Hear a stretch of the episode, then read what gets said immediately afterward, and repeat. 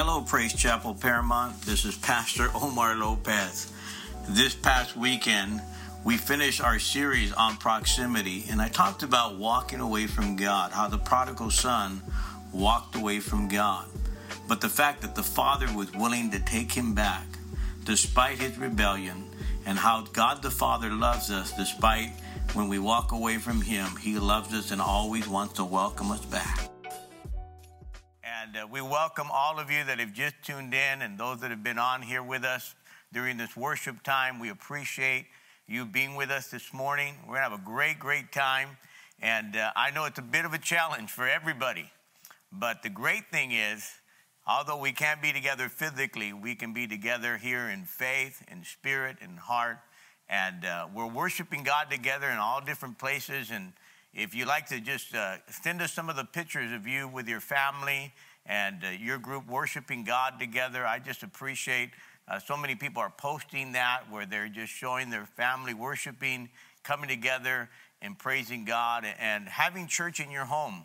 Who would have thought, you know? We always thought church was just in a building, but you can have church in your home. We're the church of God. We know that the, the church is not closed. People are saying, why is the church closed? No, the building is closed, but the church is open because church is going on in different places now. The church has got out the building and it's spreading around and uh, I tell you, the gospel is going forth. And so I'm so proud of our church. Uh, so many are tuning in, and during the week, during our prayer time together, we've been having prayer. And uh, again, I want to just encourage you join in our prayer if you can uh, every uh, Tuesday morning, Thursday morning, and Saturday morning uh, from 7:30 to 8:30. We've been just having a great time Uh, in prayer, and of course, our Wednesday night service. So those things have just been an encouragement. And I just can't tell you how much I'm proud of our church that's been responding and tuning in and the generosity of our church during this time. And so I'm so blessed to know that our church is still connected. Although we may not do, do it physically, we are connected in heart and in spirit together. So I, am encouraged by your love and your uh, emails and, and people that have texted in. And so we appreciate that. And if you're, uh, if you're just uh, tuning in or others that are, are, uh, have been online, just comment there. Tell us how much you're encouraged by the ministry. Uh, we also want you to just uh, hit that share button. Let people know, hey, church is going on right now. Share that with somebody. So we, we so appreciate that. But I'm going to minister this morning, and we're, going to continue our series. We're not going to let this thing disrupt us because I believe this, folks. We're in a season we're not in a cycle. And let me just tell you something about seasons. Seasons change, cycles don't. Cycles are repetitive over and over, but I believe it's a season that we're in and it's going to change. The tide is going to change. God's going to make the change, and I, we're going to come out of this, and uh, we're going to be able to get together soon uh, physically, but I know together right now online, uh, our hearts are, are in it, and our spirit and our worship together uh, to the Lord is so powerful. So I'm going to continue our series on proximity. And if you've been with us this whole month of March, we decided that we're going to do a series on proximity. And who would know that we'd be in this situation today? And proximity simply means being close. It means being, being near. We often hear this, the word close proximity. But in actuality, when you just say, I'm in proximity to that person, we're saying we are close to that person or we are near that person. And we've been using the analogy of walking with God, walking with God in proximity, being close to God, being near to God. And one of the key things about that is when you are in proximity with God, you got you have God's influence. Whoever you are in proximity with has the greatest influence on your life. And so we want to position ourselves in proximity to God so that God can have the greatest influence in our life. Every part of our lives, how we think, how we talk, what we do. When we have God's proximity, we begin to be influenced by godliness, by the Word of God. And I tell you what, I've been encouraged to hear from people that said, I am determined to be in proximity with God even during this season. And so last week I, I talked about how Mary and Martha were in proximity with Jesus but it was painful because, of course, we know uh, that if you know the story, Lazarus had died or he was sick and then he died, and they're wondering where is Jesus during this time. And Jesus came. They felt he was late, but God is always on time. And so this morning, I want to emphasize the story today, or want to focus on the story in Luke chapter 15. And many of you are familiar with this story because it's a powerful story. It's the story of the prodigal son. If you, if you remember that story, and I'm going to kind of read it a little bit. But before I do, there's actually three parables in that story or in that chapter. It's the story of the lost sheep, the story of the lost coin, and the story of the lost son. And I believe that whole, it's really one big parable, and it really demonstrates the love of God. It demonstrates this. Here's the privilege of being in proximity with God. Because God first loved us before we loved Him.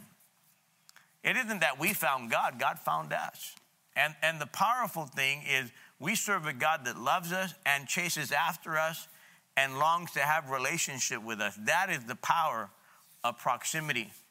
And in this story in Luke chapter 15, it's a powerful story about the love of God. And often when we read that story, we think the main character in the story is the prodigal son. Of course, when you read the story, he's, he's the one that has walked away from God. He's walked away from his proximity uh, with his father. Uh, we see that he's the one that's uh, gone out and, uh, basically has uh, went out to live in shame.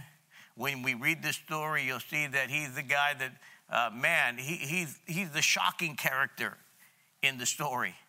But I, am here to tell you there's more than one character in the story. There's also the elder brother who is self righteous, who thinks that he deserves more than he's getting. And so we think, well, is the story about the elder brother or is it about the prodigal son? I really believe in this story in Luke chapter 15 that we're going to read. I believe the star of the story and the main character of the story is actually the father. Actually, the prodigal son, the story of the prodigal son, is really the story about a loving father that is chasing after his son and wants to have closeness.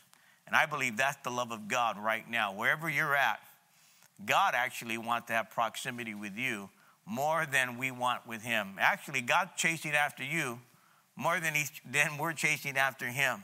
So when we read this story in Luke chapter 15, I believe it's God that is the main story. God the Father is the main story. And we're one of those sons. We're either the prodigal son, the one that runs away from God, or we can be the elder brother. And, and I want you to kind of read with me here in Luke chapter 15. I'm going to read the first uh, couple of verses here in verse 1 and 2 and kind of give you the uh, backdrop of the story and who Jesus is speaking to in this particular story, okay? In Luke chapter 15, uh, verse number one, it said, Now the tax collectors and the sinners were all drawing near to him. They were coming to him, these tax collectors, these sinners, and the Pharisees and the scribes, they grumbled, saying, This man receives sinners and he eats with them. So before I go on, I'm going to pray. One of the things, if you attend our church here, Praise Chapel Paramount, before I actually get into the word and begin to preach, uh, you know, after my introduction here, I like to pray. And so I'm going to pray. So, Father, right now, I pray for every person that is watching, those that are listening. God, I pray the word of God would minister to them. That, Father, we would give you our 100% undivided attention even though we may be at home, God, we're not going to allow it to distract us, but we're going to be focused on the Word of God just as we, if we were sitting in a building, they're listening. God, we're going to do the same thing here in our home and give you our 100% undivided attention. I pray, God, anoint every word that I speak and let it minister to the hearts and lives of people. In Jesus' name, amen. So let me give you the context of this parable because there are two sets of groups that are listening to Jesus. The Bible says the first one is there are sinners and tax collectors. In other words, these are the lost of the lost. And then there's the tax collectors, which were considered even worse than sinners because they were collecting taxes from their own people and pocketing some of the money. So you had the sinners, and you had even the lower grade sinners, which were, believe it or not, the tax collectors. And then you had another set of people, which were the Pharisees and the scribes. And this was the religious group. This was the group that felt that they were already in proximity with God, that they were already close to God and they didn't need to hear anything. They had already had it all together. And so you have these two groups. You have the, the religious group, and then you have those that were lost. And, and believe it or not, as close as these folks felt they were, the religious group, they were actually farther from God probably than the sinners themselves. And so many times we can become self righteous and think because we know things that we're close to God, but really it's a heart issue. And so when Jesus begins to uh, shared this story, I really want you to think about this. He's really, really trying to minister to those religious people who are hearing the story of this prodigal son that I'm about to read to you, and he's really focusing on them. And so here's what the Bible says in Luke chapter 15, jumping down to verse 11. Jesus begins to share the story of the prodigal son. And he said, There was a man who had two sons. And it said, and the younger, verse 12, and the younger of them said to his father, Father, give me the share of property that is coming to me. And he divided the property uh, between them. So here it was a strange request that a young son would want his property or want his inheritance before the dad died. That's a strange request. But the other part was the strange response that the dad actually gave it to him. Now, here's the heartbreaking part of this story. Can you imagine if you were a dad and your son coming up to you saying, God, uh, you know, dad, we can't wait till you die. You know, I know, I know you're going to die soon, but you know, you've been living too long and I need my money now. And I figure I have something coming to me already. I figure you already have some property that, uh, that I want. I, I want the car. I want the, some of that 401k. Could you imagine how heartbreaking that is if you were a father that your son came to you and said, you know what, uh, um, uh, you're living too long. I, I, kind of, I wish you were dead so I can collect what's mine. And that's kind of what the young man was asking his dad, give me my share right now. I can't wait. Give me my portion that belongs to me. And it's a crazy request to even ask that. And it was shameful uh, even in today's culture, but it was even more shameful in the Jewish culture. But here's the major surprise of it that the father did or gave that young man what he requested. Most Jewish scholars, when they read that, they said most of those, um, a father during that time would have never given his son his portion. He would have ran him out the house. He would have told him, get, get out of here. We don't need you if you're going to want your stuff right now. What kind of request is this? But the father is so compassionate and he loves his son so much that he gives them what belongs to him. And you have to know this that the older brother would have gotten, if the father had passed away, the older uh, fa- uh, son gets a double portion, and the younger son gets one third. So he gets one third of the inheritance, and here's what happens the Bible says that he takes that money and he runs away. And so let's just read verse number 13 to give us an idea of what begins to take place if you're not familiar with the story. Not many days later, verse 13, the younger son gathered all that he had and he took a journey into a far country. And there he squandered his property in reckless living. And when he had spent everything he had, a severe famine arose in the country, and he began now to be in need. And so he went and he hired himself out uh, of the, uh, he hired out himself out to one of the citizens of the country who sent him into the fields to feed pigs. And he was longing to be fed with the pod that the pigs ate, and no one gave him anything. So here is this young man. He takes the money, he takes all the assets that, that was given to him, he casts them in, so to speak, and he runs off and he runs away from his dad and he runs away from that relationship and that proximity that he had with the father. He liquidated all of his assets and he leaves and he goes away and he lives recklessly. And uh, many scholars believe that he just kind of squandered all the money and just did what he wanted to do. And Uh, it started off great when you read the story. It seems like, man, he was living it all up. And then the winds change, and what happens? People begin to leave him. Probably his girlfriend dropped him, whoever he found. His friends that had gathered around him had left him. And now he's left by himself. He's in despair. He's begging. He's wondering how he could survive.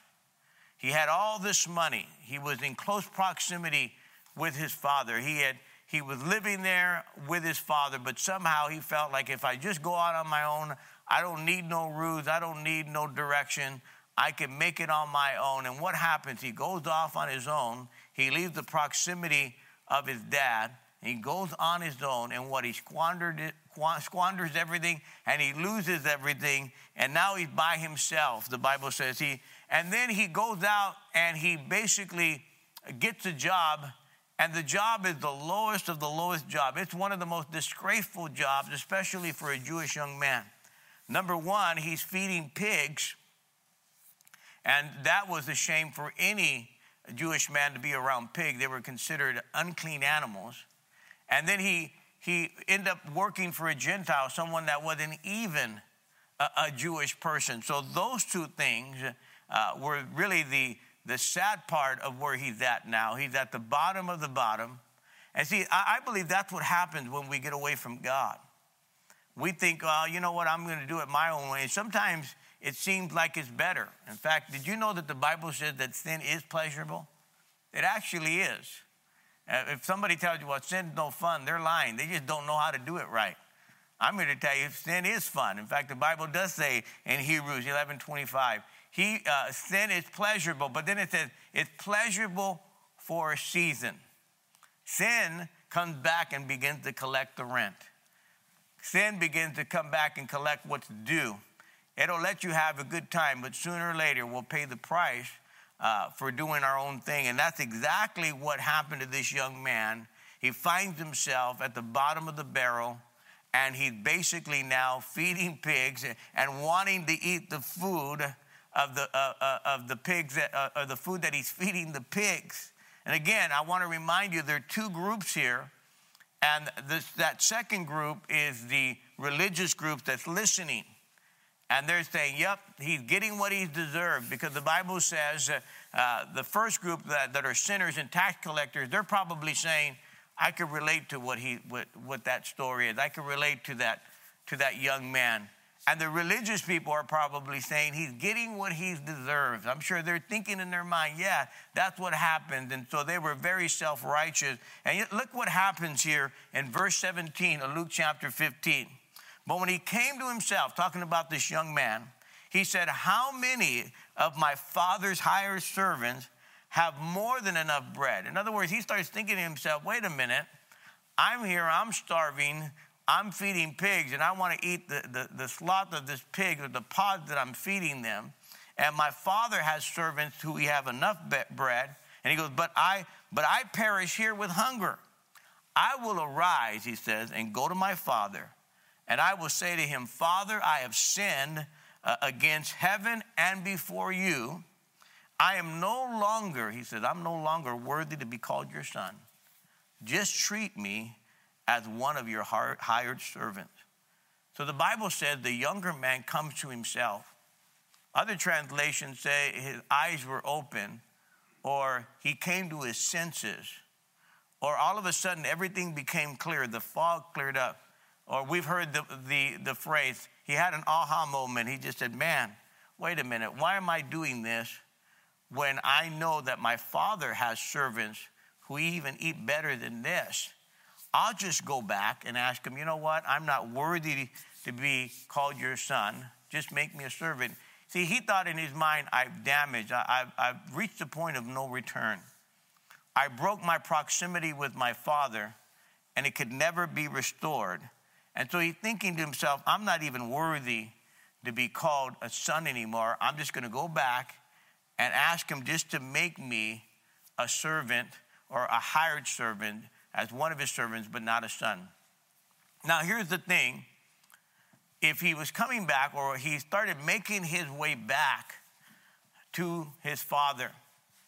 And here's the thing about the Jewish community they call, they call this thing when someone has abandoned their home and forsaken uh, their father.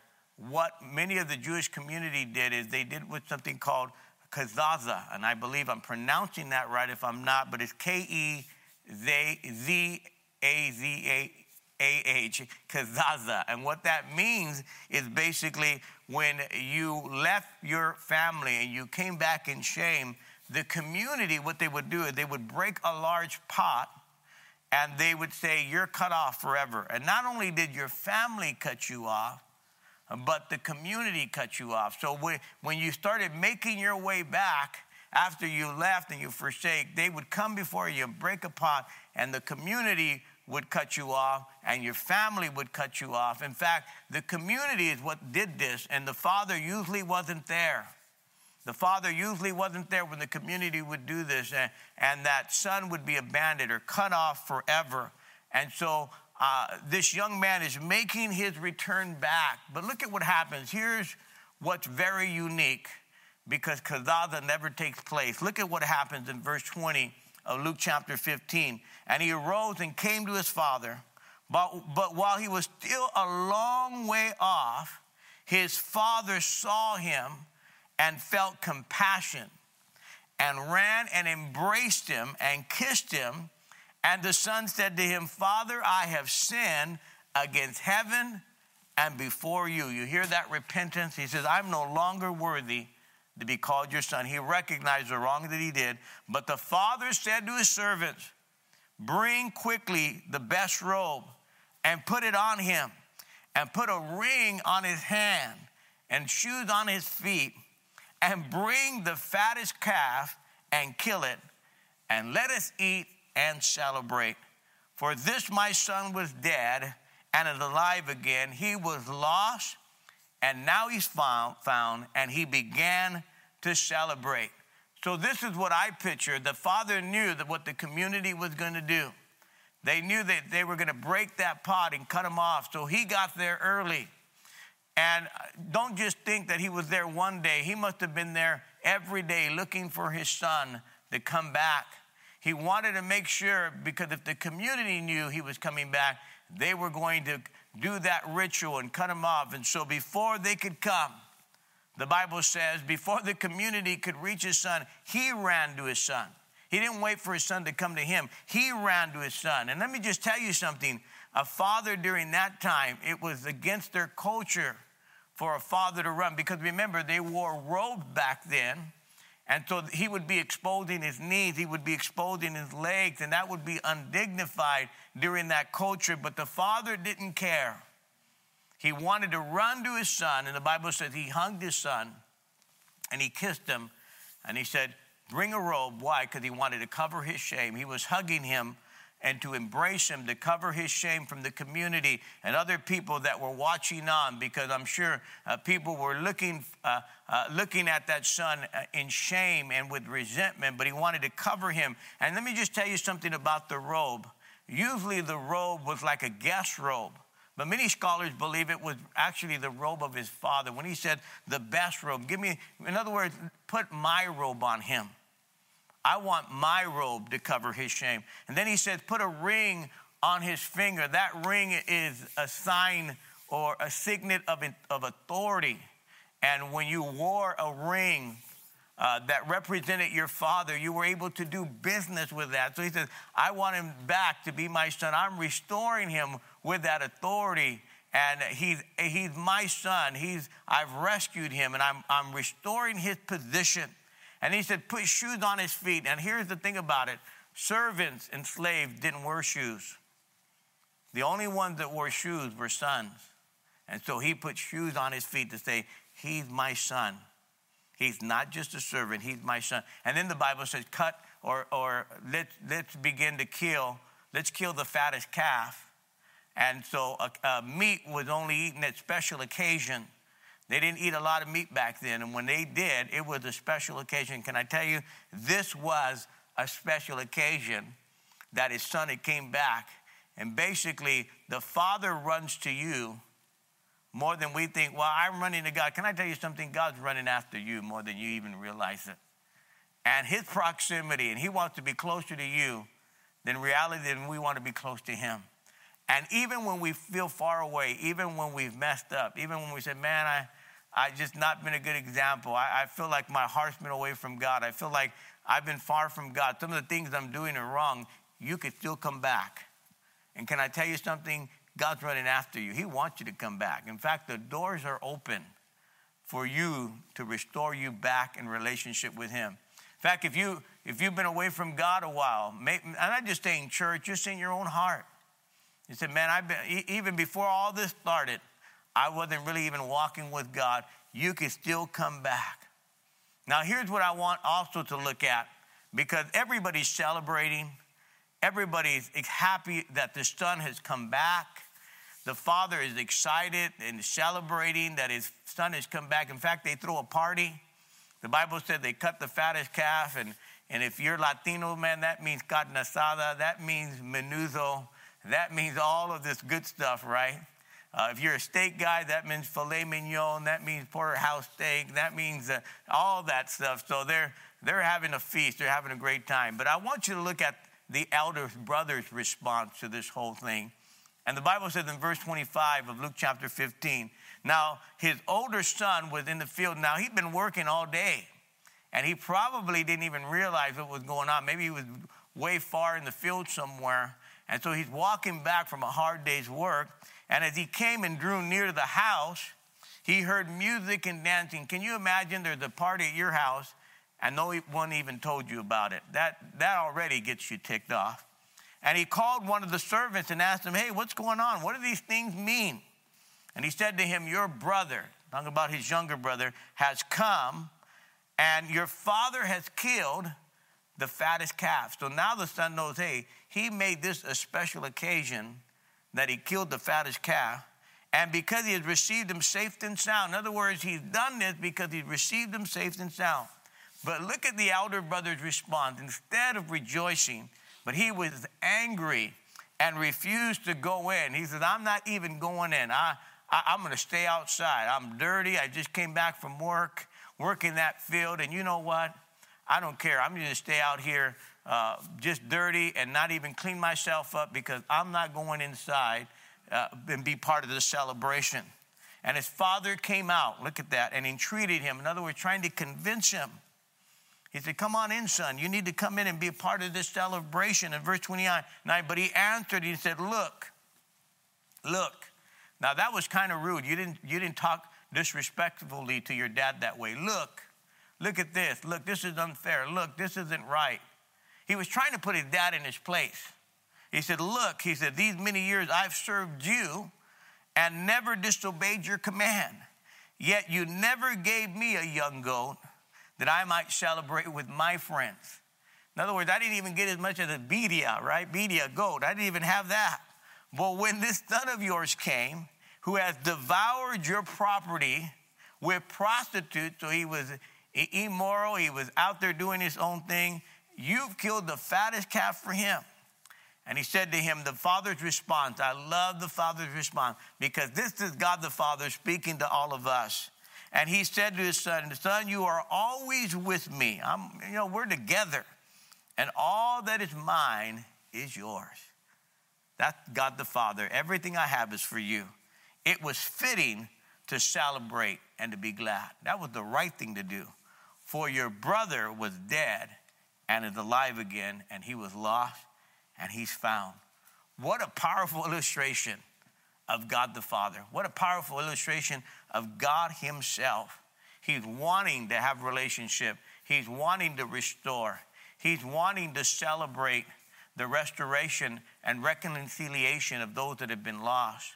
Now, I want you to think about this, though, in this story that the Pharisees who were listening to this story because really in this story it, the elder brother represents the pharisees. Jesus is kind of exposing their heart. And he said that's how you pharisees are seeing it. You think that he should have been shamed. He should have been cut off but I, I love how god the father breaks all of that and he's celebrating he said basically your brother's safe and sound let's celebrate And the elder brother was irritated by the whole thing. He was mad by the whole thing. This is unacceptable. But God the Father is pointing out that He loves us. So here's a couple of things I want to kind of talk about in the next five or six minutes here that I have with you. I want you to I want to point out a couple of things in this story. Number one, we look at the youngest son, and we know obviously he was the rebel. When we come to proximity, he was moving away from God. And of course, we want to move back to God. But the moment he came to his senses, the moment he realized where he was at and the wrong he was in, he turned to God in repentance. And can I tell you something? The moment we turn to God, we become an immediate proximity with God. Immediately, God hears that cry of repentance. Immediately, God runs to you. He's waiting for you to turn to Him. And Jesus, when He tells this story, there's a bunch of sinners that are sitting there listening to Him because the Bible said there were tax collectors and sinners, and they were sitting there because they probably thought, man, I blew it, I messed up, I've been far from God. You know, I've done it too many times. I, am this rebel in the story. There's no hope for me. There's no way God would ever restore me out of the sun. And He's giving them an example that no matter how far you think you are from God, God always makes a way to restore you and to come back to Him. And it doesn't matter who you are, whether you're a man or woman, you've been far from God, you feel, you say, man, I'm even nervous to be around church. I'm kind of nervous watching online right now. I'm here to tell you that God loves you. Doesn't matter how far you've been away from God, that you can always come back to Him. And He wants to restore you and bring you back into relationship with you. And He cares about your life. Now, then, I also want to just say a few things about this elder brother because he may not have been an open rebel, he was kind of a hidden rebel. This guy, he may have been there around the Father. He may even been in church a while. And I want to talk to some of you that you, you've attended church. You're, you're familiar with church. Sometimes we can be the hidden rebel, and we can be close physically. We can be just like you were coming to church and in the building, but sometimes our heart can be farther away from God than someone like this prodigal son. And really, we have to check our motives that we're not, we're not feeling uh, indignation toward those that we say, well, they're morally wrong. Sometimes our sin can be greater than those that uh, have gone and done their own thing because the Bible says this, this uh, elder brother was so self righteous. Really, what we call that is spiritual pride when we think we're better than everybody else. Friend, if we're praying for the world, if we're Christians and believers, if we really believe in proximity, we're praying for those lost. We're praying for people that have been away from God. And friend, I'm telling you, we're all in the same boat. We could be that elder brother who's looking down at a man. I'm telling you, we're doing better than we deserve. We've said, I've said that before. It's by the grace of God that we have mercy and grace. You know, there's a scripture in Matthew chapter 15, verse 8. It said, The people honor me with their lips, but their hearts are far from me. And so this elder brother, he was selfish. He was just thinking about himself. He was self righteous. Uh, and, and, and the Bible says none of us are good enough, right? The Bible says our, our righteousness is like filthy rags to God. If it wasn't for the grace, if it wasn't for the mercy of God, if it wasn't for Him having compassion for us, friend, we're like the same. The elder brother and the prodigal young son, they're both in the same boat. But thank God there's a loving father. And I really want to talk about the father's gracious love and really what they call, we've sang that song, reckless love. And lots of people say, well, God's love's not reckless. Well, it's reckless in the sense that it, it, we can't believe that God still loves us despite, despite our rebellion, that God still loves us despite, man, so many things that we do, not only outside, but in our own hearts. And so the Father wants to restore us, the Father wants to heal us, the Father wants us to be in proximity with Him. And right now, if you're if you're listening, this is the time right now. Maybe we need to say, maybe it's a time where we look at our own selves and which one are you? Are you the are you the prodigal son or are you the elder brother? Because all of us need help. All of us need God, especially right now. Friend, I'll tell you what, it, it's time to call out to God. It's time to pray. It's time to come back to the Father in our relationship with Him and let Him right now restore. Right now that we have time in our homes, it's time to get close to God as much as we can. It's time to pray, get our family together, believe God for people. It's time to reach out to someone. And maybe you can't be there physically, but man, maybe you know someone that's been far away from God. Maybe you know someone that used to come to church, that used to uh, know the Lord and was walking with God, but they're far away from God. It's time to reach out to them.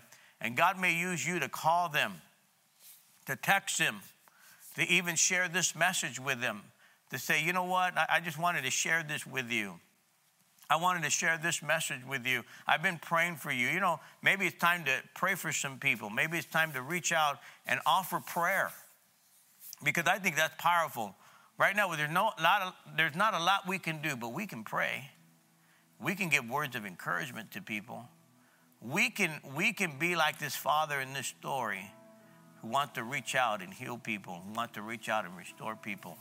And I, I love this story because it gives us an illustration of God's love that no matter how far away we are, we're not too far that God can't heal us, that God can't restore us. So I'm going to pray this morning.